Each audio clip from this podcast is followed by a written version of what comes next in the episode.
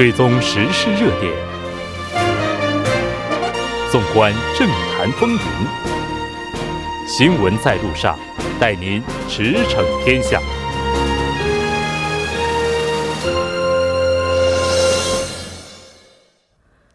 了解最新热点焦点，锁定调频一零一点三新闻在路上。那在接下来的半个小时，依然为您带来我们今天的时事讨论会。在广告过后，马上回来。您的参与，我们的动力。参与我们的节目，您可以通过手机短信的方式发送短信至井号幺零幺三，每条短信收取五十韩元的通信费用。您也可以登录我们的官网。tbs 点首尔点 kr 收听更多回放。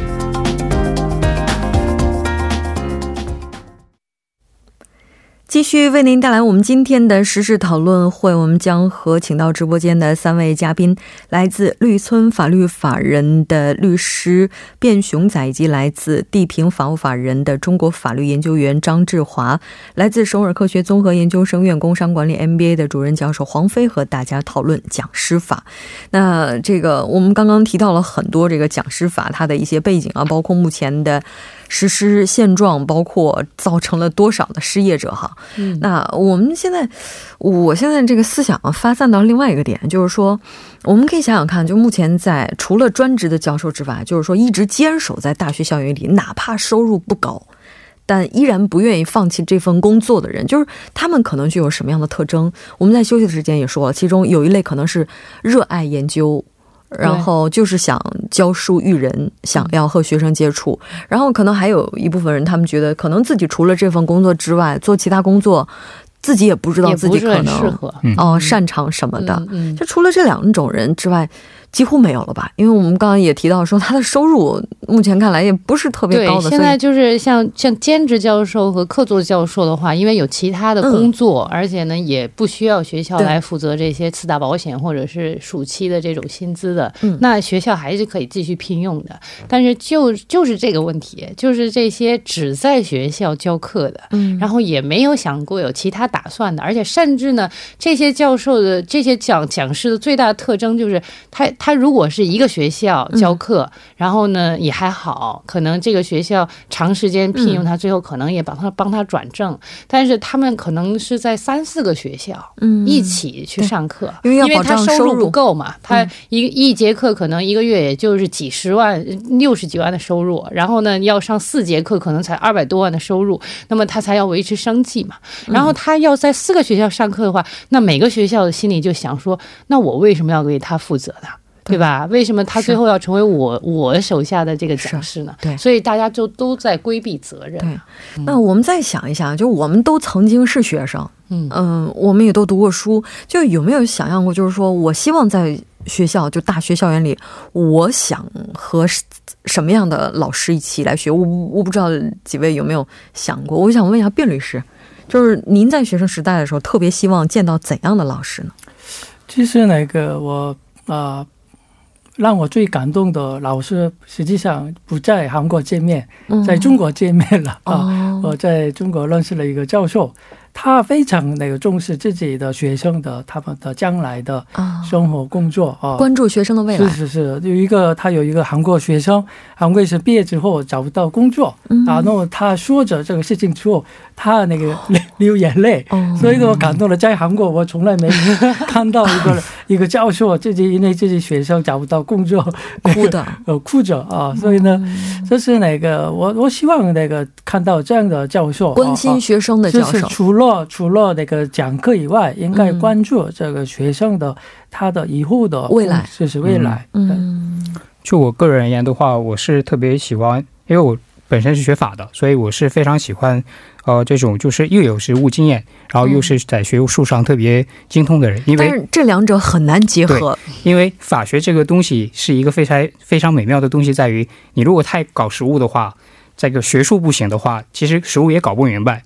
然后你如果太专业于学术的话，实务又搞不明白，所以法学是一个两者非常需要兼容的一个呃学科。所以我是我个人是非常喜欢这样的教授，也是为了想当一名这样的人，所以我放弃了这个检查工作，所以来来那个韩国读博士，呃，也是一个寄寄望于我能成为一种呃能把这个实物跟学术能融合在一起的人，所以我个人是关专门这个法学领域的话。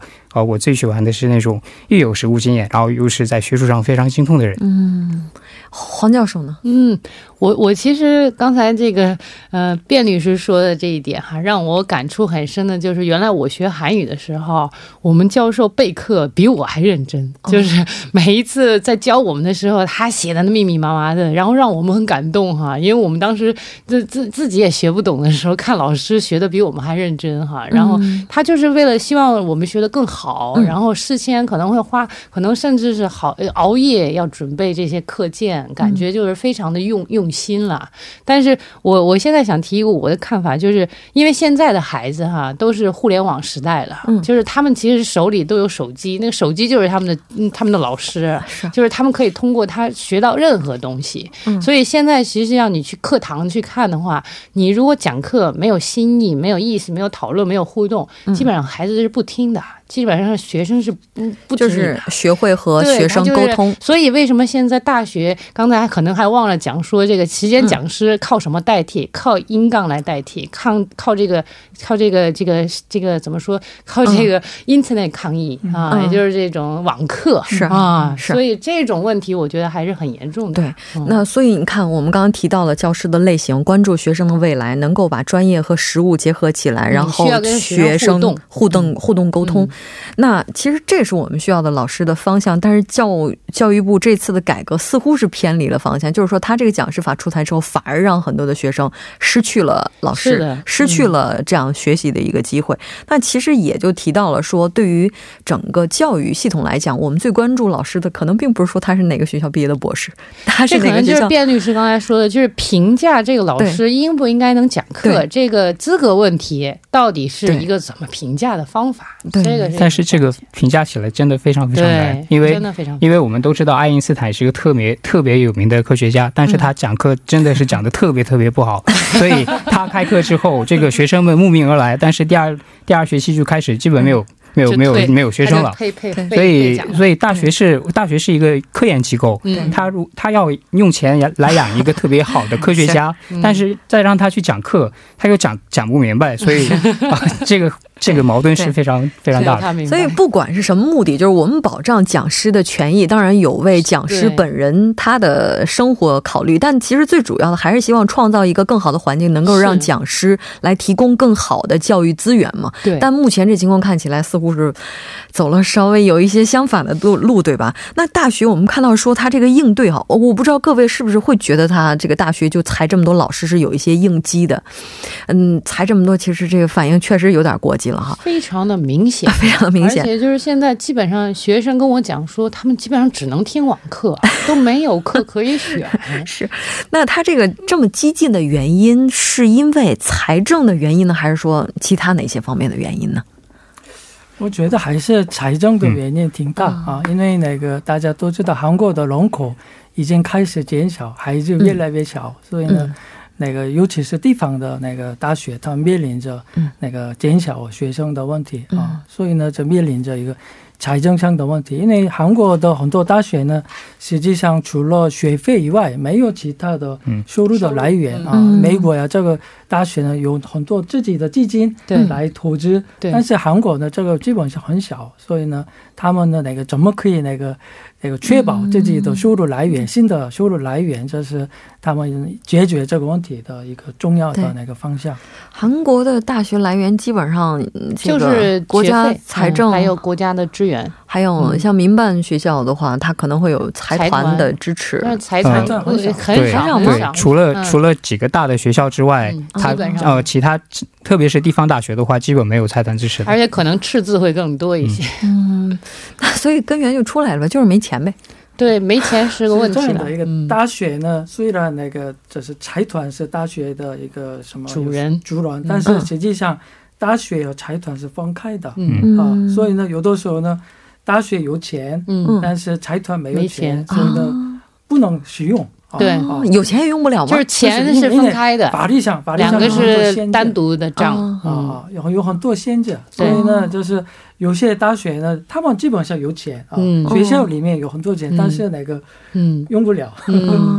这韩国学费也挺高的呀，嗯，但是这个登那个学费不是说十年都没有涨吗？嗯，然后所以呢，实际上大学也怨声载道，因为他们需要就是你想这个人力资源的费用，还有物价什么种种各种的贵啊，开始贵了。然后你物价都在涨，为什么学费不涨？这个他们也在说，这这个政府是嗯不应该控制这个。那这么看起来，咱们说了这么多，就回到根儿上，简单来讲，学校做出。这样一个选择也是可以理解的。就是说，你就是各种困难嘛，所以没有办法去承担这么多老师他们。而且而且很有意思，就是说，因为是八月一号实行嘛，就正式实行嘛，所以呢，你教育部不是正式开始要实行，那肯定要查嘛。所以呢，这个学校们呢，都是从去年开始就开始裁，因为怕最后自己也也出事儿嘛，对吧？所以就尽量的能能转成客座的，转成兼兼职的就转成兼兼任教授，然后呢，不能转的就就。就都解雇了，那现在他其实也不是说是这种，就是使了一个偏偏法。对，我想问的，咱们这个小节，我想问的一个问题，最后一个问题就是，那出现这个现在这个混乱，到底是我们能把它归咎在立法上吗？学校有学校的困难，刚刚咱们说了很多学校困难，所以是这个立法本身出了问题吗？嗯，我个人认为，立法在这个做出这种修修改的时候。哦，有点脱离实际的部分确实是存在的。他过于注重了这个立法目的，但是在注重立法目的的同时，他有点脱离实践的这个部分确实存在。嗯，辩律师，你也觉得？我觉得那个这个立法的主要问题是两个方面的，一个是那个这个他们的目标理想跟实现差距太大啊啊，还有第二个呢。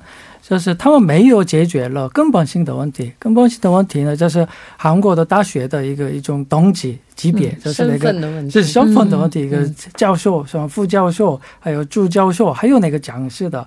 这个身份怎么解决啊？所以呢，刚才我提到那样，首先要改这个名称，讲是，我觉得这个不好听啊，以后我应应该都那个改成其他的名称啊。还有呢，他讲的那样，那个张张先生讲的那样，应该那个呃，给大学一种自由啊，自己的一个自己。自由自在的做到。如果他们我想怎么雇佣就怎么雇佣。就是如果他们样失败了，那么倒闭了，那么他的事啊。但是那个 那个因为很多事情，所以呢，他们韩国政府呢，那个我觉得太。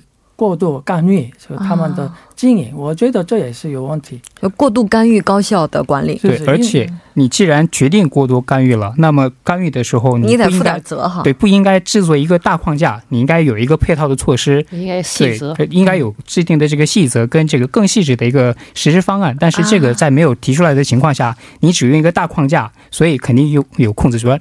我们看到说，教育部近期是出台了支援方案的，具体的情况咱们再关注一下这一时段的路况、交通以及气象信息之后，马上回来。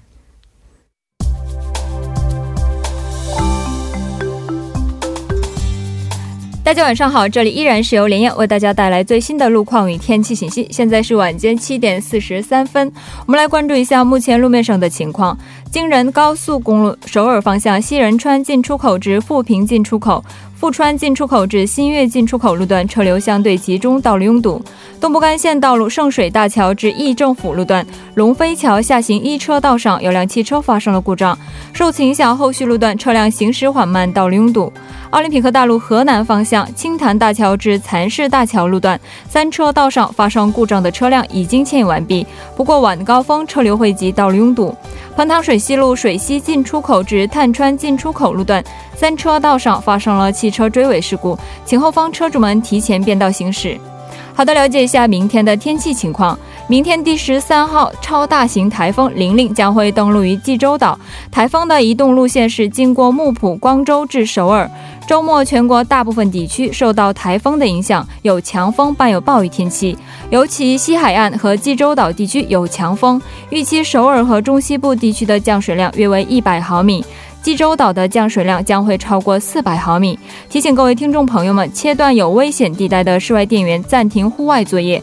做好城市农田的排涝，防范强降雨可能引发的山体滑坡、泥石流等地质灾害。山区的河边、山边住户应注意排水通畅，还请大家及时查看天气预报，尽早做好防灾准备。好的，来关注一下首尔市未来二十四小时的天气情况。今天晚间到明天凌晨多云有阵雨，最低气温二十四度；明天白天多云有强降雨，最高气温三十度。以上就是这一时段的路况与天气信息，祝您一路平安，我们下周下周再见。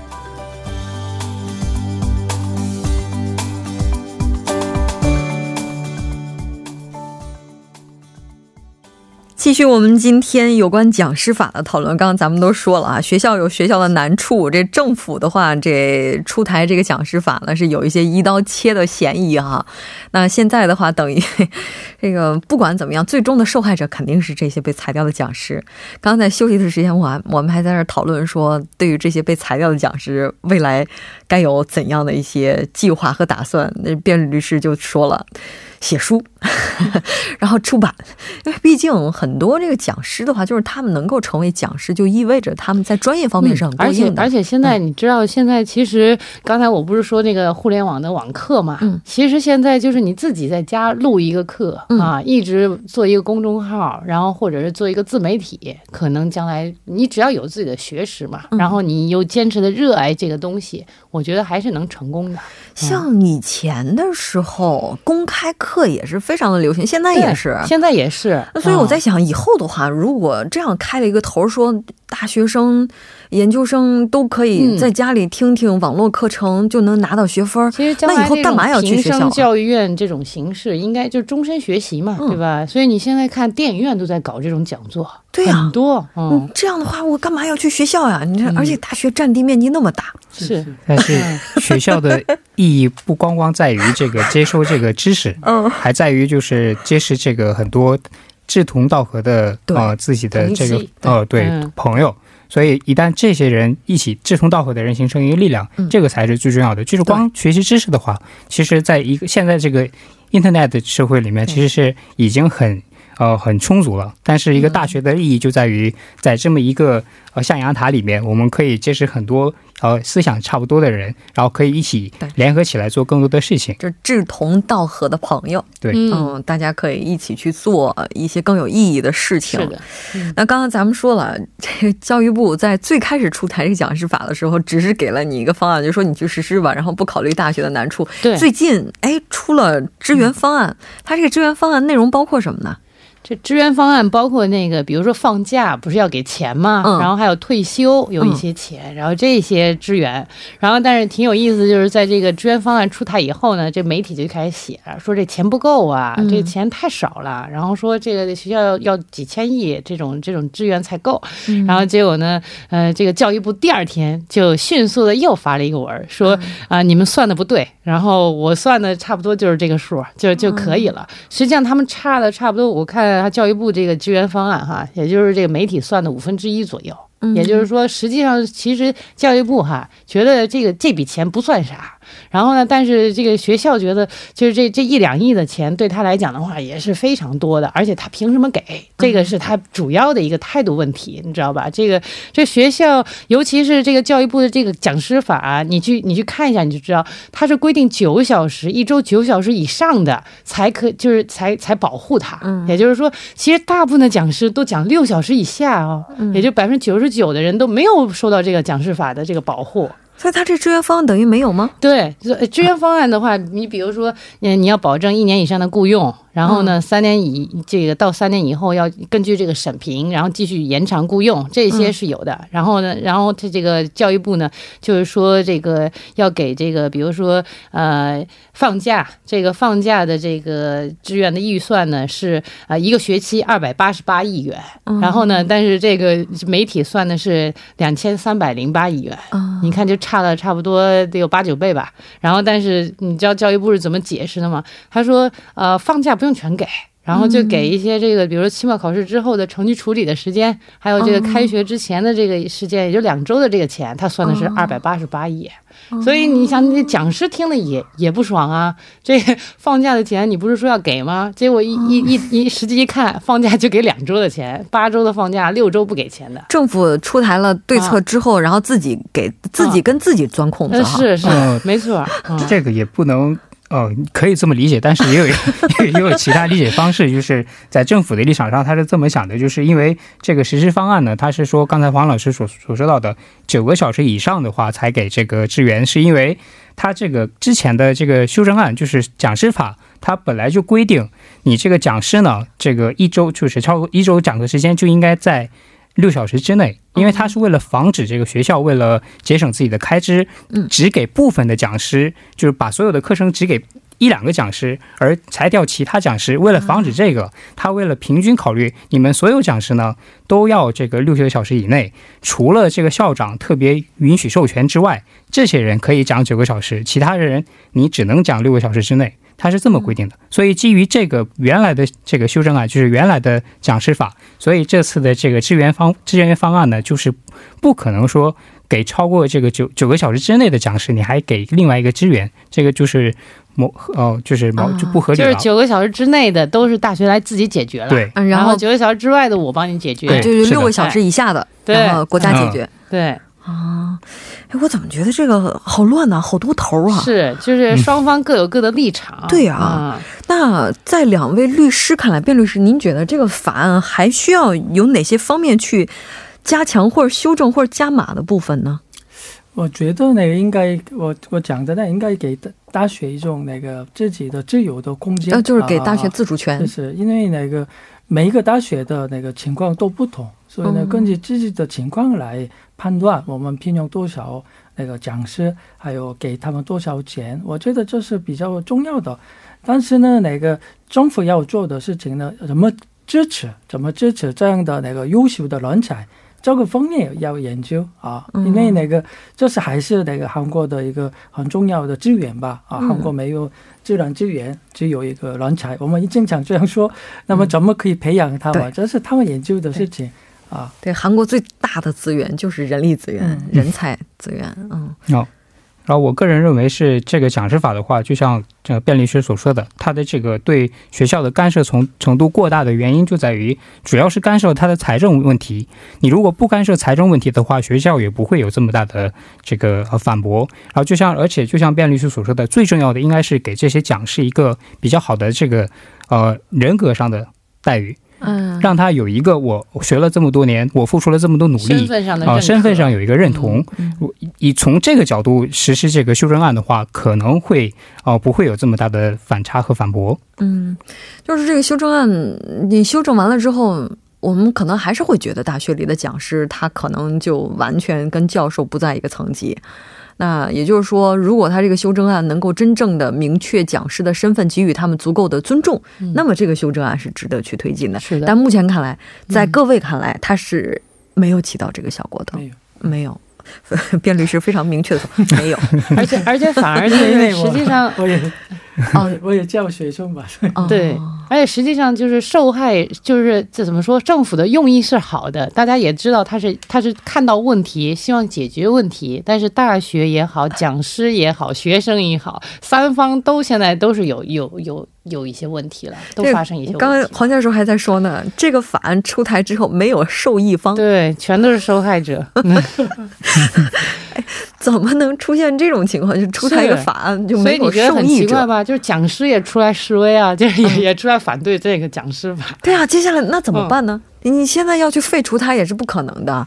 所以国家财政支援，你希望拿到更多，这也不现实。韩国现在整体经济就不太景气，而且明年预算已经是增加了百分之九点多，你要再增加，然后给教育增加，这估计国民也会有反抗情绪。所以现在好像最可能的方法就是大学自救吧？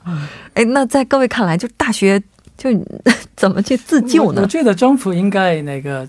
改新的平台。啊，这样的那个，至少这个讲师的这个聘用的标准评价方式啊，或者什么的，可以跟大大学互相的沟通一下。我觉得真的这方面的话，实际上我也是同意给大学自主权的。但是现在怎么说呢？韩国还是有一个很大的问题，就是对奖励这方面还是很少。啊，然后尤其是讲师，就根本就不要谈，就是他们也 自己也不想，就是他们觉得我跟郑教授去进行这个对垒的时候，我怎么可能赢？所以这还是一种评价不公平的问题。然后如果评价公平的话，他只要有实力，哦，我我就可以上，而且呢，我可以能能得到这这个奖励的话，政府应该往这个机制去奖励机制、促进机制，让整个的这个所有的教育的工作者都有看到希望。这样的话，我觉得。可能会好一些，而不是说一直去补助，而且大学也知道你政府今年补，明年会不会补啊？一直会不会补啊？那不补的话，那我我干嘛要这个呃雇佣那么多人，最后还裁不掉？这也是一个问题，因为讲师就是正式的员工是就是裁员的话，不像企业那么容易。啊，这种这个教育工作者更难裁掉，所以呢，他要保障他的就业。然后呢，现在刚才卞女士又讲讲了，学生越来越少啊，然后呢，登录费用又不涨，所以呢，大学财政肯定是越越来越糟的。如果他要继续雇佣讲师的，自救的方法难道是要多收学费吗？这个这个这个，其实如果真的能够多收学费的话，他肯定能从一定程度上去解决问题。但是对于学生来讲，这个负担可能就会更重。而且再加上文政府的话，也是强调就是说，希望能够降学费。就在这个情况，它其实可能是一个很大的矛盾。是的，我觉得今天咱们这个应该扩大市场。啊，韩国市场还是小。哎，能不能让这个产学相结合，就让更多的研究成果能够就是实现商用化落地？这是不是也是解决他们裁员问题的方法？哈，咱们今天 只是给出了这样的一个讨论，希望能够带来更多的思考吧。非常感谢各位，那我们下期再见。再见，好，大家晚安。今天的节目就是这些了。在最后的时候提醒，台风呢，第十三号台风玲玲北上，我们看到明天全韩地区将会出现强风以及降雨，注意提醒大家注意防洪，并且关紧门窗呢，实时关注气象信息。那节目就是这些了，我们在下周同一时间再见，我是木真。